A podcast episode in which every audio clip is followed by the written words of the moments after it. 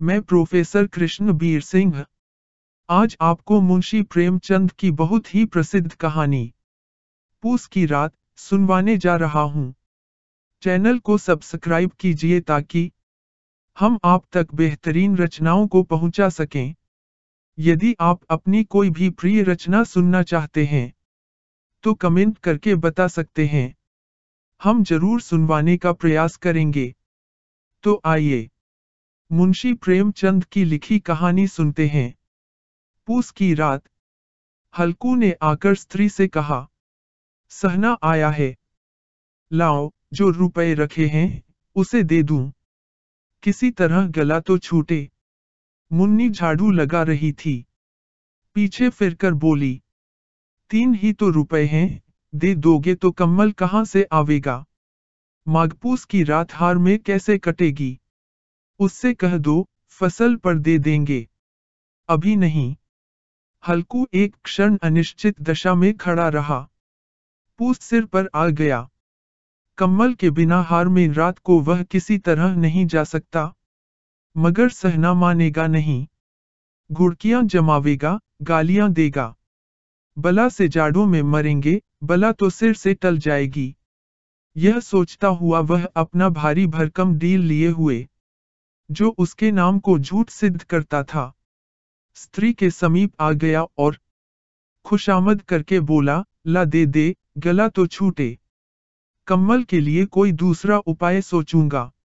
मुन्नी उसके पास से दूर हट गई और आँखें तरेरती हुई बोली, कर चुके दूसरा उपाय। जरा सुनूं तो कौन सा उपाय करोगे? कोई खैरात दे देगा कम्मल। न जाने कितनी बाकी है।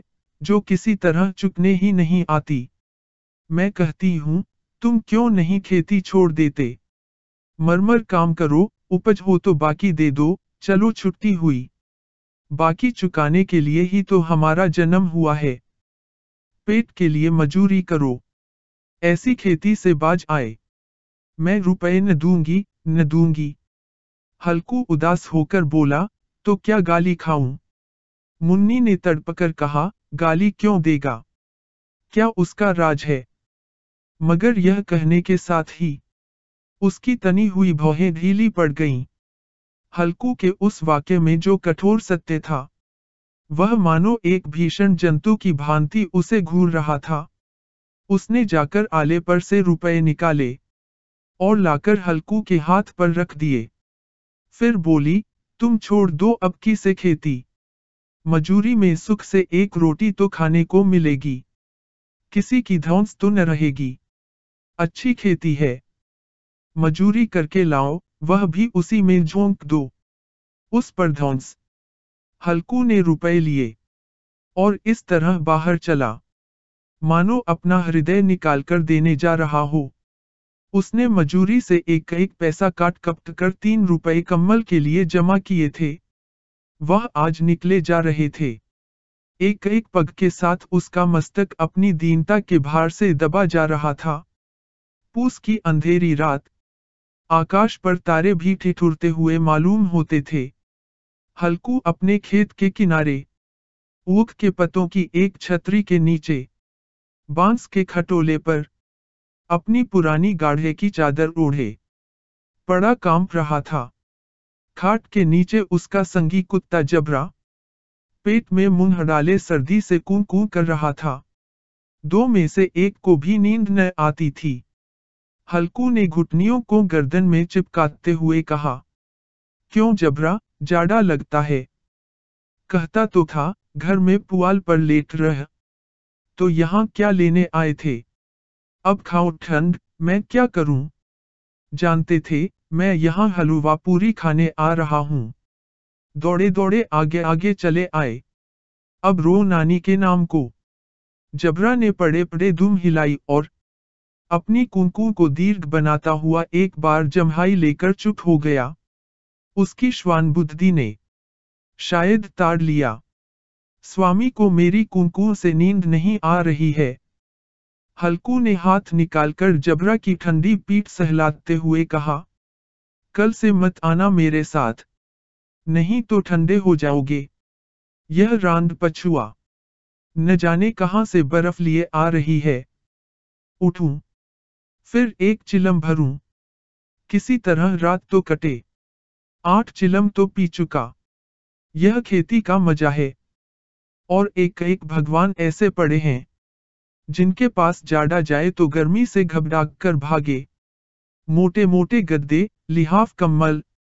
मजाल है, जाड़े का गुजर हो जाए। तकदीर की खूबी। मजूरी हम करें। मज़ा दूसरे लूटें। हल्कू उठा, गड्ढे में से जरासी आग निकालकर चिलम भरी। जबरा भी उठ बैठा। हल्कू ने चिलम पीते हुए कहा, पिएगा चिलम। जाड़ा तो क्या जाता है? जरा मन बदल जाता है। जबरा ने उसके मुँह की ओर प्रेम से छलकती हुई आँखों से देखा, हल्कू, आज और जाड़ा खा ले। कल से मैं यहाँ पुआल बिछा दूँगा। उसी में घुसकर बैठना, तब जाड़ा न लगेगा। जबरा ने अपने पंजे उसकी घुटनियों पर रख दिए और उसके मुँह के पास अपना मुँह ले गया। हल्कू को उसकी गर्म सांस लगी। चिलम पीकर हल्कू फिर लेटा। और निश्चय करके लेटा कि चाहे कुछ हो अब की सो जाऊँगा। पर एक ही क्षण में उसके हृदय में कंपन होने लगा। कभी इस करवट लेटता, कभी उस करवट। पर जाड़ा किसी पिशाच की भांति उसकी छाती को दबाए हुए था।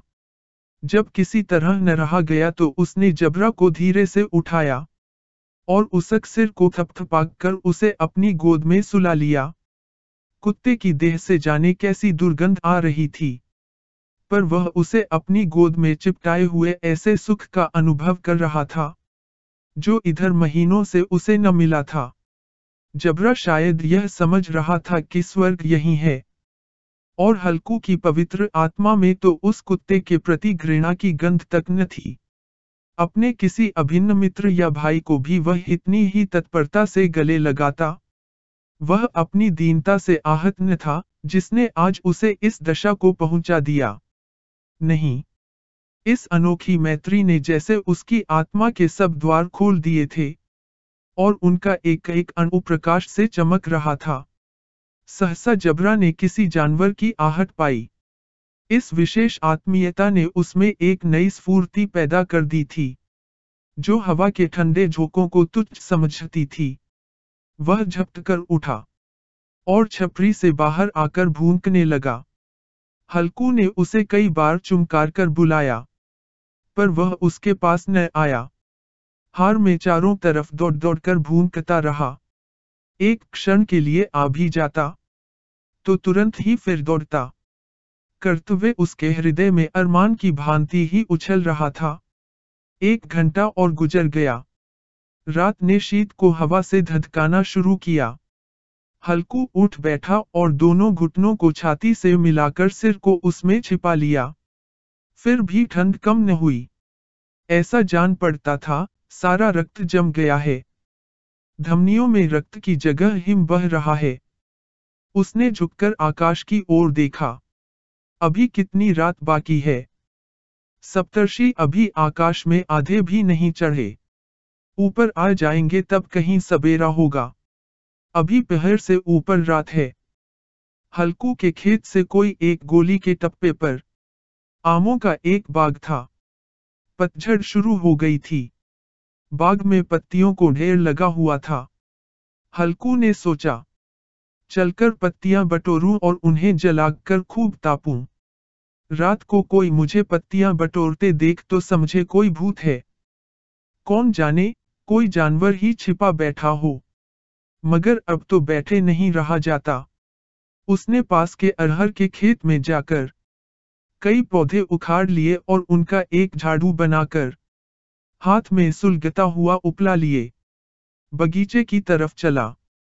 जबरा ने उसे आते देखा तो पास आया और दुम हिलाने लगा। हल्कू ने कहा, अब तो नहीं रहा जाता जबरू। चलो बगीचे में पत्तियाँ बटोर कर तापें। टांठे हो जाएँगे तो फिर आकर सोएँगे। अभी तो बहुत रात है। जबरा ने कुंकू करके सहमति प्रकट की और आगे आगे बगीचे की ओर चला।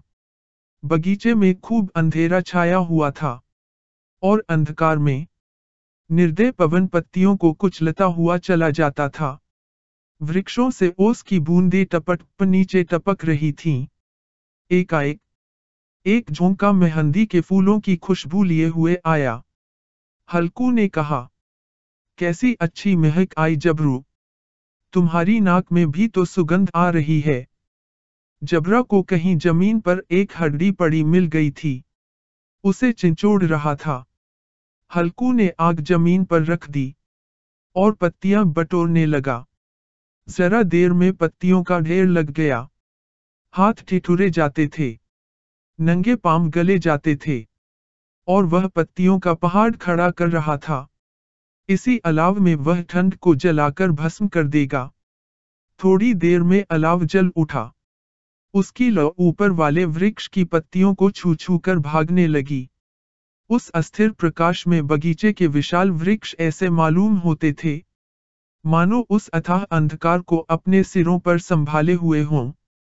अंधकार के उस अनंत सागर में यह प्रकाश एक नौका के समान हिलता, मचलता हुआ जान पड़ता था।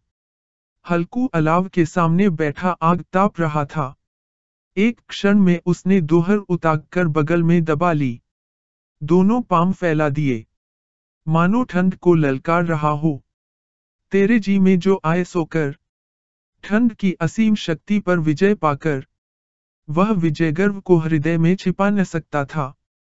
उसने जबरा से कहा, क्यों जब्बर, अब ठंड नहीं लग रही है? जब्बर ने कूं कूं करके मानो कहा, अब क्या ठंड लगती ही रहेगी? पहले से यह उपाय न सूझा। नहीं, इतनी ठंड क्यों खाते? जब्बर ने पूंछ हिलाई। अच्छा आओ, इस अलाव को कूद कर पार करें। देखें, कौन निकल जाता है। अगर जल गए बच्चा तो मैं दवा न करूँगा। जब्बर ने उस अग्निराशि की ओर कातर नेत्रों से देखा। मुन्नी से कल न कह देना। नहीं तो लड़ाई करेगी। यह कहता हुआ वह उछला और उस अलाव के ऊपर से साफ़ निकल गया। पैरों में जरा लपट लगी। पर वह कोई बात न थी। जबरा आग के गिर्द घूमकर उसके पास आ खड़ा हुआ। हल्कू ने कहा, चलो चलो, इसकी सही नहीं। ऊपर से कूद कर आओ। वह फिर कूदा और अलाव के इस पार आ गया। पत्तियाँ जल चुकी थीं। बगीचे में फिर अंधेरा छा गया था। राख के नीचे कुछ कुछ आग बाकी थी। जो हवा का झोंका आ जाने पर जरा जाग उठती थी। पर एक क्षण में फिर आँखें बंद कर लेती थी। हल्कू ने फिर चादर ओढ़ ली। और गर्म राख के पास बैठा हुआ एक गीत गुनगुनाने लगा। उसके बदन में गर्मी आ गई थी। पर ज्यो ज्यो शीत बढ़ती जाती थी, उसे आलस से दबाए लेता था। जबरा ज़ोर से भूख कर खेत की ओर भागा। हल्कू को ऐसा मालूम हुआ कि जानवरों का एक झुंड खेत में आया है। शायद नील गायों का झुंड था। उनके कूदने दौड़ने की आवाज़ें साफ़ कान में आ रही थीं। फिर ऐसा मालूम हुआ कि खेत में चल रही हैं। उनके चबाने की आवाज़ चरचर सुनाई देने लगी। उसने दिल में कहा, नहीं, जबरा के होते कोई जानवर खेत में नहीं आ सकता। नोट ही डाले। मुझे भ्रम हो रहा है। कहा, अब तो कुछ नहीं सुनाई देता। मुझे भी कैसा धोखा हुआ। उसने ज़ोर से आवाज़ लगाई। जबरा जबरा। जबरा भूखता रहा। उसके पास न आया। फिर खेत के चरे जाने की आहट मिली। अब वह अपने को धोखा न दे सका। उसे अपनी जगह से हिलना जहर लग रहा था। कैसा दंदाया हुआ था। इस जाड़े पाले में खेत में जाना। जानवरों के पीछे दौड़ना असह्य जान पड़ा।